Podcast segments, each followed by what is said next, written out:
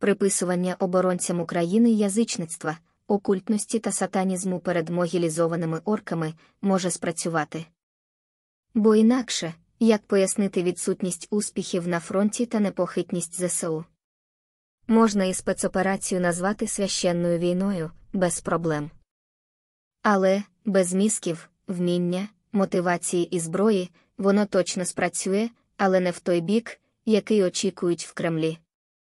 Те, що наша армія завжди на стороні добра, і це війна неба порти пекла, це не бонус, а навпаки, її вада, бо ці тупі орки зі зброєю за все своє життя в Орді точно засвоїли, що завжди перемагає існуюче зло, а не уявне добро, яке ніхто з них ніколи не бачив.